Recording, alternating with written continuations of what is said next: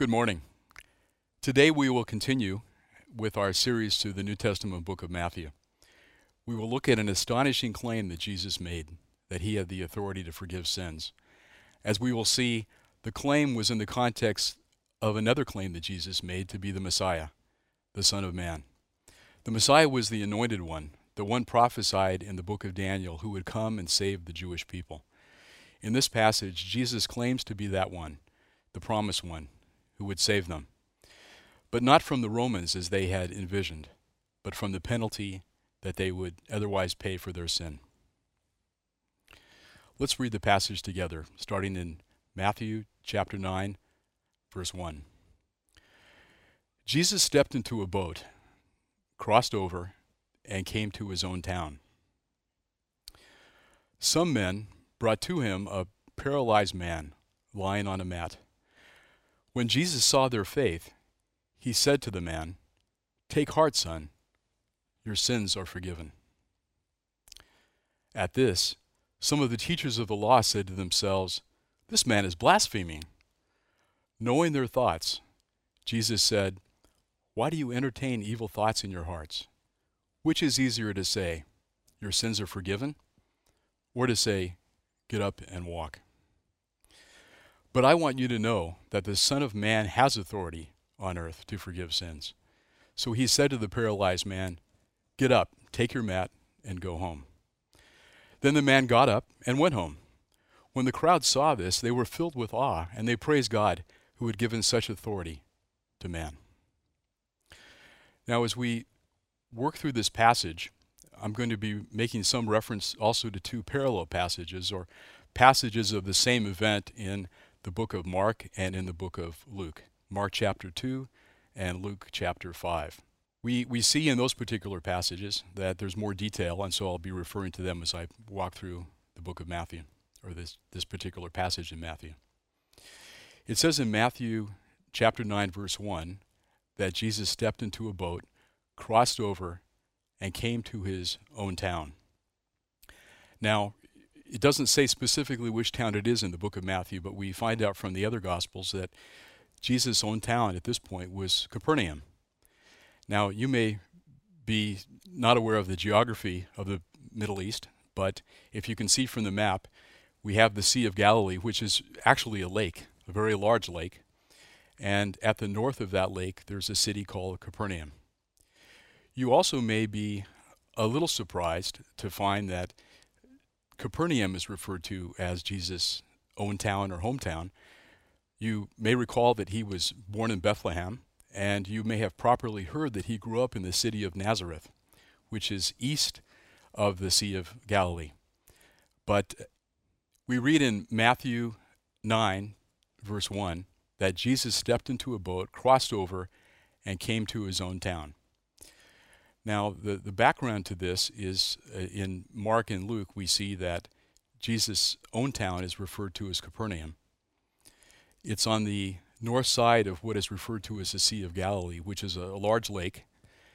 And it says that um, that is what he considered to be his hometown. We found out in, in Matthew 4 that Jesus had, had moved there from Nazareth, where he had grown up, when he, or after he had been tempted by Satan, and after John the Baptist had been arrested right before this particular passage, you may have recalled that Peter was in Capernaum at the house of uh, Peter, the Apostle Peter, and he healed Peter's mother in law. And it says after that particular event, there were many, many crowds that came to the house and wanted to hear Jesus, and they were, in particular, bringing people to be healed by Jesus. It was at that point that the crowds were so great that Jesus ordered his disciples to leave. He says, We're going to leave and we're going to go to the other side of the lake. So they left Capernaum and they went into this area called Decapolis. You may recall on the way to the other side of the lake, they encountered the rough waves. They saw that Jesus calmed the storm. And when they arrived in Decapolis, they saw two men that were demon possessed. And we heard last week from Mike Dunsmore that these uh, two men were, were healed, they uh, had their demons cast out by Jesus. This is where we are today, where that event has happened, and now they're about to get back in the boat and go back to Capernaum on the north side of the Sea of Galilee. Now, as you might expect, when they arrived back in Capernaum, they once again encountered the crowds that they had left behind before. It says that uh, in, in, the other Gospels that they uh, went to, Jesus went to someone's house. He was uh, teaching. And there were many crowds that came once again to the house in which he was teaching. Perhaps it was uh, Peter's house again.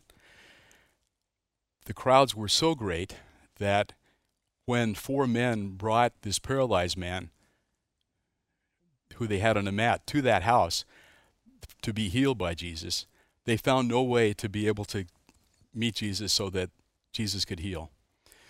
So they apparently went around outside the house. There was a, likely a, a set of stairs up to the roof. They took the these four men took the paralyzed man up to the roof, tore open the roof by removing tiles on the roof, and lay, lowered down the man that they had carried with them that was paralyzed. When they had done that, it says that Jesus saw their faith, the faith, faith of these uh, four men and um, the person that was on the mat, and was clear that they had trusted Jesus in some way.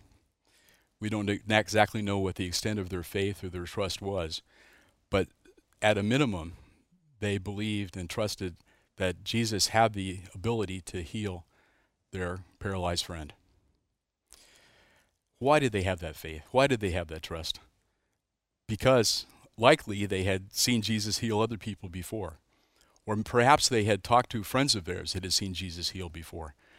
And because of that, they trusted Jesus that he had the ability. But surprisingly, Jesus didn't do at first what they had expected him to do. It says that Jesus' reaction, rather than telling the person to, to get up and heal, his first comment was, Take heart, son, your sins are forgiven. Why did Jesus tell him his sins were forgiven? Well, Perhaps one reason is that he wanted the people that were listening to know that he had the authority to forgive sins.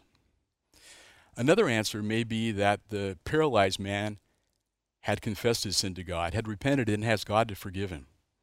That's speculation on my part, but I think it's speculation with uh, a foundation. Let me explain why. It wouldn't have been surprising that this man had come to believe that his paralysis had been caused by sins he had committed. You can see from John chapter 9, verses 1 and 2, even Jesus' disciples assume that some kind of illness or disease or disability was caused by someone's sins. In John 9, 1 through 2, it says, As he went along, he saw a blind man from birth. His disciples asked him, Jesus, Rabbi, who sinned, this man or his parents, that he was born blind? It was a common assumption in those days that if somebody had something like this, it was because of sin, either their sin or the sin of their parents. And so, if you had a man that was paralyzed, we don't know for how long, it wouldn't have been surprising if people had come along and looked at him as if he had done something wrong. Um, and assumed that he had. Perhaps they asked him, What sin did you commit to be paralyzed? If you were being looked at that way, if you were being asked those kind of questions, it wouldn't surprise me if you would ask yourself that same question God, what did I do to be paralyzed like this? What sin did I commit? He probably would have searched his soul. He might have uh, acknowledged his sin, confessed his sin, asked God to forgive his sin, repented of what he had done, in the hope that he could be healed. And perhaps, if my speculation is correct, correct, this is why Jesus offered him forgiveness and answered his prayer to God for that forgiveness. Now, different people reacted different ways to Jesus' comment. The paralyzed man, when he was heard from Jesus that Jesus had forgiven his sin, may have been astonished and wondered, how is it possible that this person forgives my sins? Maybe he had heard Jesus preach before, possibly, um, and Jesus had indicated he could forgive sins. But this is the first time recorded in Scripture where it seems like Jesus makes that claim. The crowds were probably confused and wondering why and on what authority Jesus claimed to be able to forgive someone else's sins. But it was more uh, uh, an amazement than anything. But the teachers of the law didn't like what they heard. They clearly thought that Jesus was claiming a certain amount of authority that he didn't have. He was assuming, he was claiming rather, to have authority that they felt that only God could have. Only God could, could, could forgive sins. And consequently, they felt that he was claiming something that he had no authority to claim. One thing they didn't consider, though, was that God had delegated or given the authority to Jesus to forgive sins. That thought never crossed their mind. Jesus, it says, knowing their thoughts, says, Why do you entertain evil thoughts on your hearts, or in your hearts? Which is easier to say, your sins are forgiven, or to say, get up and walk? I think in this case, it would have been much easier for Jesus to say, Get up and walk. Even though it would have been amazing, Jesus had healed many people. But by saying your sins are forgiven, that created a lot of difficulties and controversy for Jesus. They were certainly going to react negatively to what they heard that he was claiming. And then Jesus tells us the reason that he made that statement. He's, the reason that he made the statement, he answers and he says, But I want you to know that the Son of Man has authority. Has authority on earth to forgive sins. Is this is why he made that claim, because he wanted to communicate to people that he was the Son of Man. That was the claim he where he referred to himself as the Son of Man. And the Son of Man was known to be the Messiah, another term for the Messiah. And he wanted the people there to know that as the Messiah, he had authority to do many, many things, including forgiving sins. Now let's look at the, the book of Daniel, which records the prophecy about the Son of Man and the authority that was given to him by God as the Messiah. It says in Daniel chapter 7, verses 13 through 14 In my vision at night I looked and there before me was one like a son of man, coming with the clouds of heaven. He approached the Ancient of Days and was led into his presence. He was given authority, glory, and sovereign power. All nations and peoples of every language worshipped him. His dominion is an everlasting dominion that will not pass away, and his kingdom is one that will never be destroyed. As we have walked through the book of Matthew, you may not have realized it, but Jesus is making the case, and the book of Matthew is making the case that he has all authority as the Messiah. Let me just walk through a few of the claims um, that are made about Jesus in terms of the authority that he had.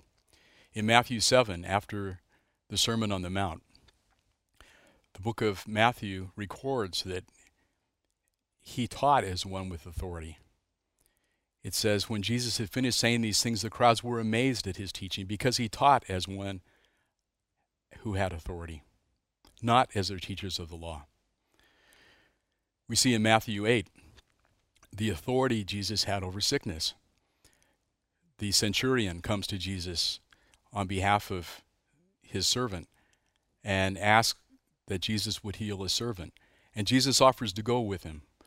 But he says, Jesus, it's not necessary because I'm a man under authority and I have people under my authority.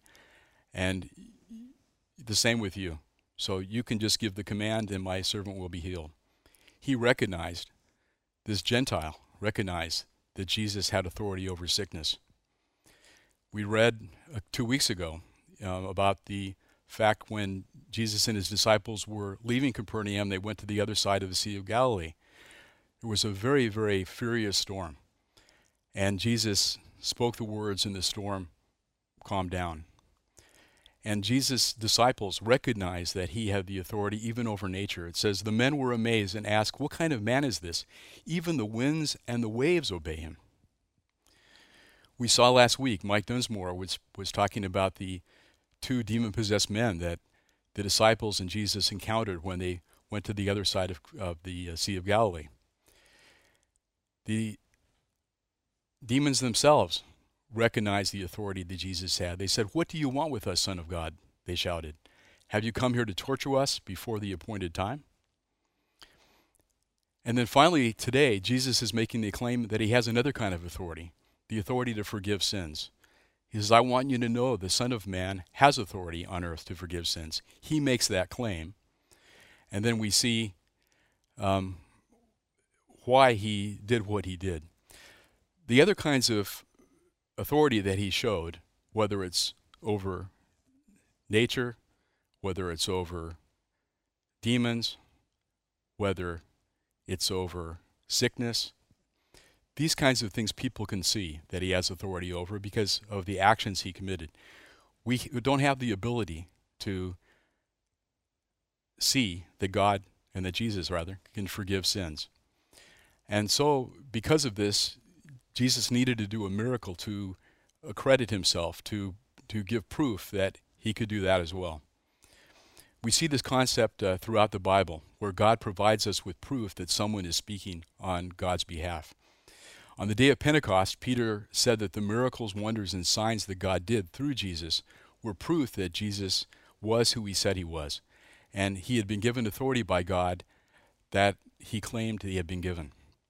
Jesus is referred to here by Peter, and he says, Fellow Israelites, listen to this. Jesus of Nazareth was a man accredited by God to you by miracles. And I think this is the reason why Jesus did the miracle to heal the paralyzed man. It was another demonstration that what he claimed, um, th- that the fact that he had the ability to forgive sins was, was authenticated, was proven by the fact that he was able to raise um, up a paralyzed man, and, and he could allow that person to walk. Somebody that otherwise would not be, have been able to, except for the miracle that he did. And then finally, in the passage, we read that the those that were in attendance, not the teachers of the law, but the other folks that were in attendance, recognized the authority that Jesus had, and it says they praised God. So he said to the paralyzed man, Get up, take your mat, and go home. And when the man got up and went home, then the, the crowd saw this. They were filled with awe and they praised God who had given such authority to men. Again, the point of this passage is to demonstrate that Jesus does have authority, all authority, including the authority to forgive sins. There's another authority that's not spoken of in this particular passage or the passages that we've read so far in John, but that's the authority that God has given Jesus to be the judge on the day of judgment. It's in John chapter 5. And he, the Father, has given him authority to judge because he is the Son of Man. We're going to have to stand before Jesus someday to be the judge. And what better thing to stand before a judge who has the ability to forgive us for the disobedience, for the sins that we have committed? I also wanted to compare and contrast what we just read with what we find in the majority religion here in this country. In the Al Quran, Allah is recorded as having spoken to Muhammad and mentioned to Muhammad that he was forgiving his past and future sins. Unlike Jesus, who was without sin and who had the authority to forgive the sin of other people, Muhammad himself did not. He himself was a sinner, as the Al Quran says. And even in the, the Hadiths, um, we read that one of the observers of what Muhammad did and said said that Muhammad used to pray and to God to forgive his sins. He says, "Forgive my sins that I did this did in the past or will do in the future, and also the sins I did in secret or in public." Jesus is is different. he not only didn't sin, but he has the ability to forgive our sins. So as we close, I would encourage you to reflect on the following things and urge you to ask yourself these four questions. Have I acknowledged that I have sinned or disobeyed God, our Creator? If you haven't, I urge you to do so. Have I determined to turn away or repent of my sin? If you haven't, I would do so. Do I believe that Jesus has the authority to forgive my sin? I hope you do. And have I placed my trust in Jesus, who will be my judge and who can forgive my sins? If you haven't already do, done so, I hope you will. And for those of us that are believers, I'd like to close with this particular passage, which is at the end of the book of Matthew, where Jesus speaks and gives the, the Great Commission. And he refers to the fact that all authority has been given to him in heaven and earth as the Messiah. And because of the fact that he's been given all authority, he has commanded us, not suggested to us, but he's commanded us as people that are under his authority to make disciples of all nations. May we do as he has commanded. Let's pray. Father, we, we thank you for sending your Son. We thank you for the authority that you've given to him as the Messiah, as the anointed one. We thank you for the sin that you've forgiven, for those of us that have asked for your forgiveness, that have acknowledged our sin, that have repented of our sin. We thank you for the forgiveness you provided through your Son. And we pray for those that are listening or those that are friends of ours or neighbors of ours are co-workers of ours that don't yet know who your son is and the forgiveness that he offers. And we ask that you would stir our hearts to convict us of the, the need that we have, the responsibility that we have, the commands that you've given uh, to us through Jesus to make disciples of all nations. We pray these things in the name of your Son, the Messiah. Amen.